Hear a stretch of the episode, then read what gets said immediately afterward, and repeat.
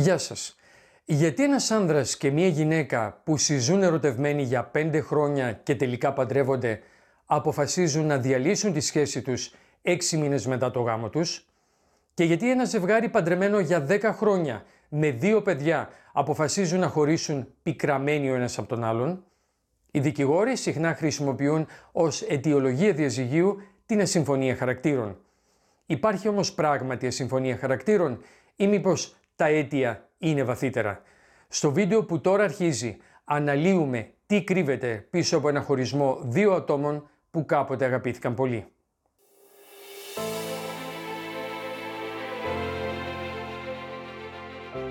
Ακούτε τα μηνύματα ψυχολογίας. Ένα podcast με τον Παναγιώτη Αλεξανδρόπουλο πάνω σε θέματα ψυχικής υγείας.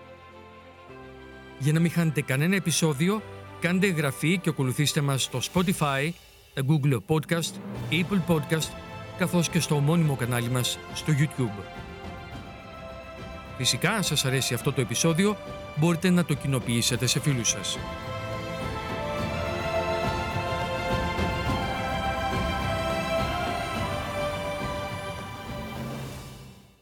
Οι Αμερικανοί συχνά χρησιμοποιούν τη φράση «Who is compatible» ποιος είναι συμβατός, για να δείξουν ακριβώς ότι ο κάθε σύζυγος σε ένα γάμο είναι μία μοναδική προσωπικότητα, που μπορεί να έχει κοινά ενδιαφέροντα και κοινές αξίες με το άλλο πρόσωπο και φυσικά αγάπη, όμως κατά βάθος διαφέρουν αρκετά, γιατί έτσι είναι η φύση του ανθρώπου, είναι ανεπανάληπτη.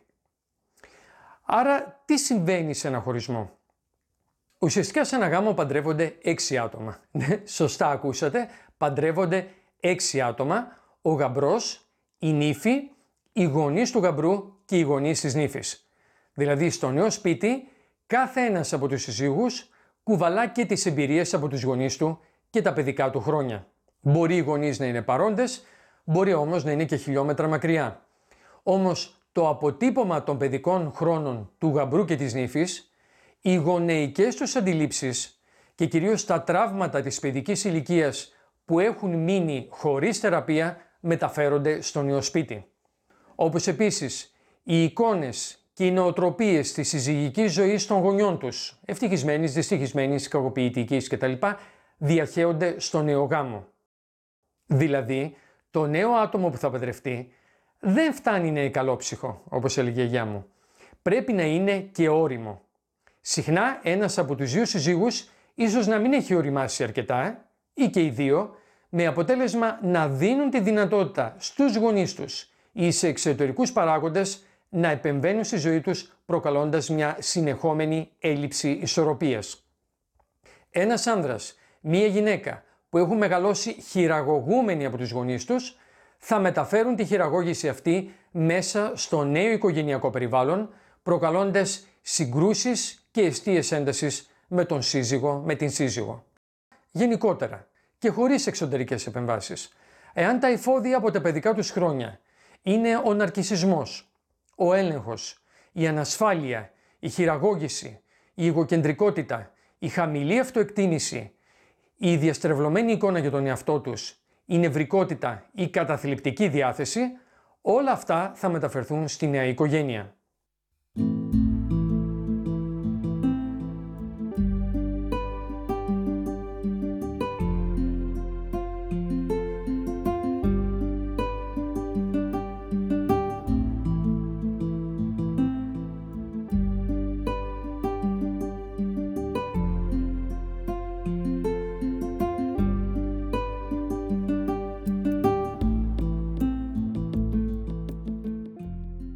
Τα προβλήματα ψυχικής υγείας του ενός ή και των δύο συζύγων, σχεδόν πάντα διάγνωστα μέσα στο γάμο, συγγνώμη που το λέω, αλλά πραγματικά δεν γίνεται προσπάθεια διάγνωσης και θεραπείας μέσα στο γάμο και είναι κρίμα.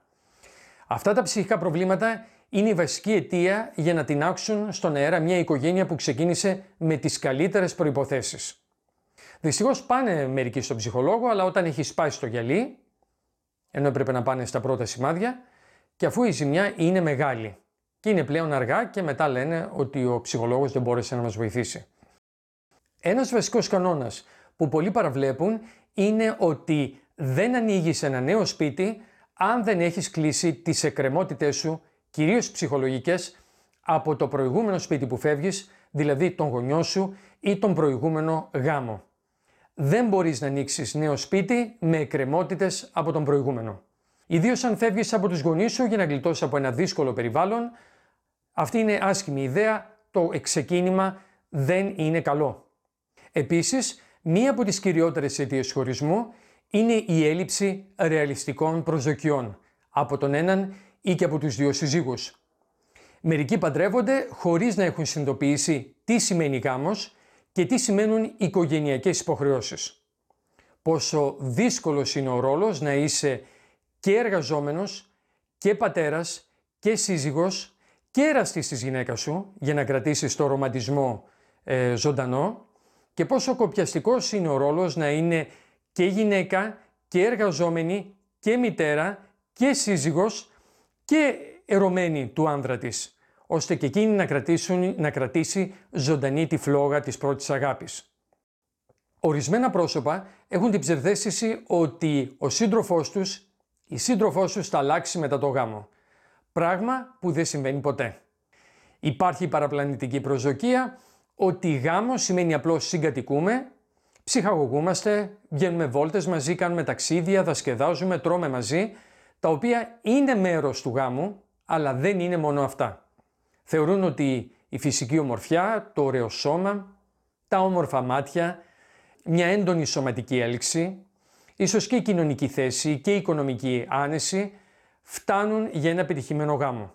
Οπότε όταν βρεθούν στο ίδιο σπίτι με ένα χαρακτήρα ανεύθυνο, ανώριμο ή εγωκεντρικό, συνειδητοποιούν ότι αυτό δεν φτάνει και προσπαθούν να τον αλλάξουν. Οπότε αρχίζουν οι συγκρούσεις και σιγά σιγά παρουσιάζεται και η ψυχική απομάκρυνση μεταξύ των δύο συζύγων. Κάποιοι άλλοι πριν παντρευτούν δεν είχαν καθορίσει ποιες θα είναι οι προτεραιότητες του στο γάμο; Αυτή τη βάρκα προς τα που θα τις δώσουμε προσανατολισμό. Με αποτέλεσμα ο αρχικός έρωτας δεν φτάνει όταν ένας τραβάει κουπί για δεξιά και ο άλλος για αριστερά. Ο κοινός προσανατολισμός είναι απαραίτητη προϋπόθεση για να κρατήσει ένας γάμος πολλά χρόνια. Όταν δεν υπάρχει, αργά ή γρήγορα, οι δύο σύζυγοι θα τραβήξουν διαφορετικό δρόμο.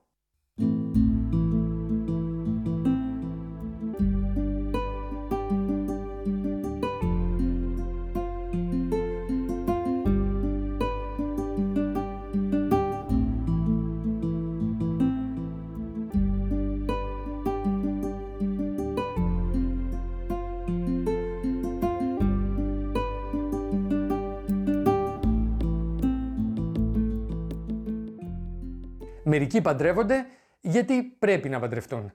Γιατί η οικογενειακή και κοινωνική πίεση εκεί γύρω στα 30 είναι έντονη, ιδίως σε παραδοσιακές κοινωνίες, ορθόδοξες, καθολικές ή μουσουλμανικές. Οπότε σκέφτονται ότι αφού υπάρχει καλή σεξουαλική επαφή και περνάνε ευχάριστα την κοινωνική τους ζωή με ένα συγκεκριμένο άτομο, γιατί να μην το παντρευτούν; Και στη συνέχεια συνειδητοποιούν ότι δεν μπορούν να αντέξουν τις νέες τους υποχρεώσεις, ιδίως αν οι νεόνυμφοι προέρχονται από οικογένειες όπου κάποιοι άλλοι τους τα πρόσφεραν όλα έτοιμα.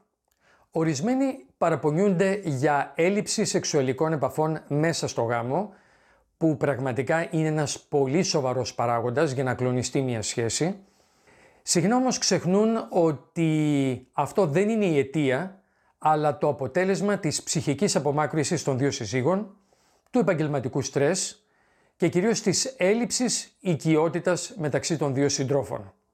Όταν αρχίσουν να λείπουν τα χάδια, τα γλυκόλογα, τα ρομαντικά μηνύματα ή και τηλεφωνήματα χωρίς λόγο, απλώς για να πεις ότι πόσο την αγαπάς, τον αγαπάς και πόσο νοιάζεσαι, τότε η έλλειψη σεξουαλικών επαφών δεν είναι το αίτιο, αλλά η συνέπεια. Εκτός αν υπάρχουν ε, λόγοι υγείας.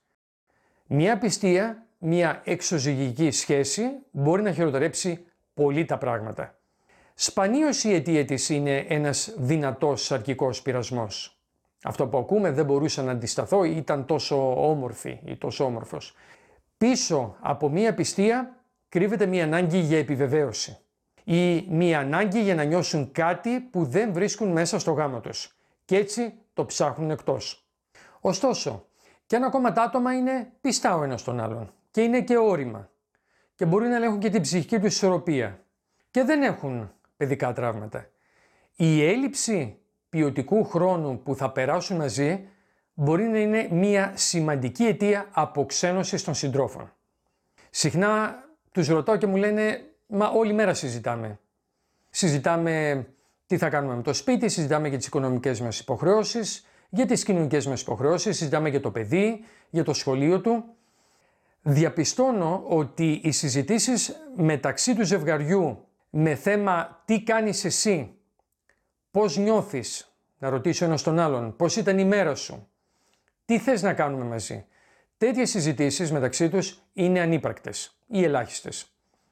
Πίσω από την έλλειψη επικοινωνίας υπάρχει στην πραγματικότητα έλλειψη συντροφικότητας. Εάν ένα ζευγάρι δεν περνάει ποιοτικό χρόνο μαζί, ασχολούμενοι αποκλειστικά εκείνη τη στιγμή ο ένας με τον άλλον, δεν θα τα καταφέρει να επιβιώσει. Ας έχουν λύσει όλα τα οικονομικά τους προβλήματα.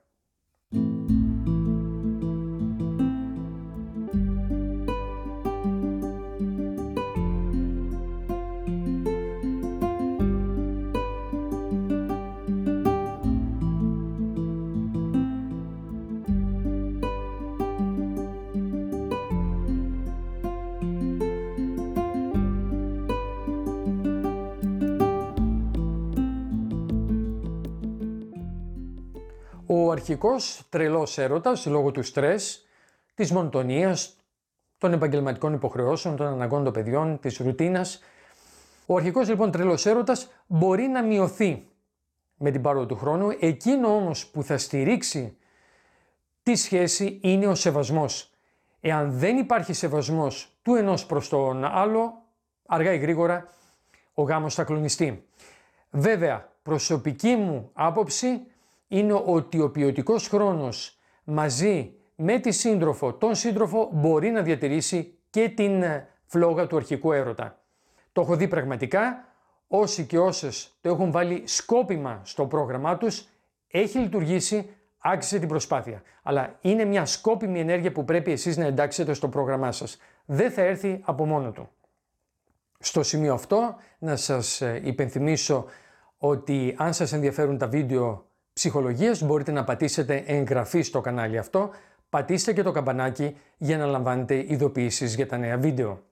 Επιστρέφοντας πίσω στα αίτια κλονισμού, είναι βασικό να αναφέρουμε ότι αν υπάρχουν εθισμοί με αλκοόλ, τυχερά παιχνίδια, ίντερνετ, υπερκαταναλωτισμό, αν υπάρχει κακοποίηση, λεκτική, συναισθηματική, σωματική, όσο και αν είναι δυνατή η αρχική σεξουαλική έλξη, ο γάμος γρήγορα θα τελειώσει.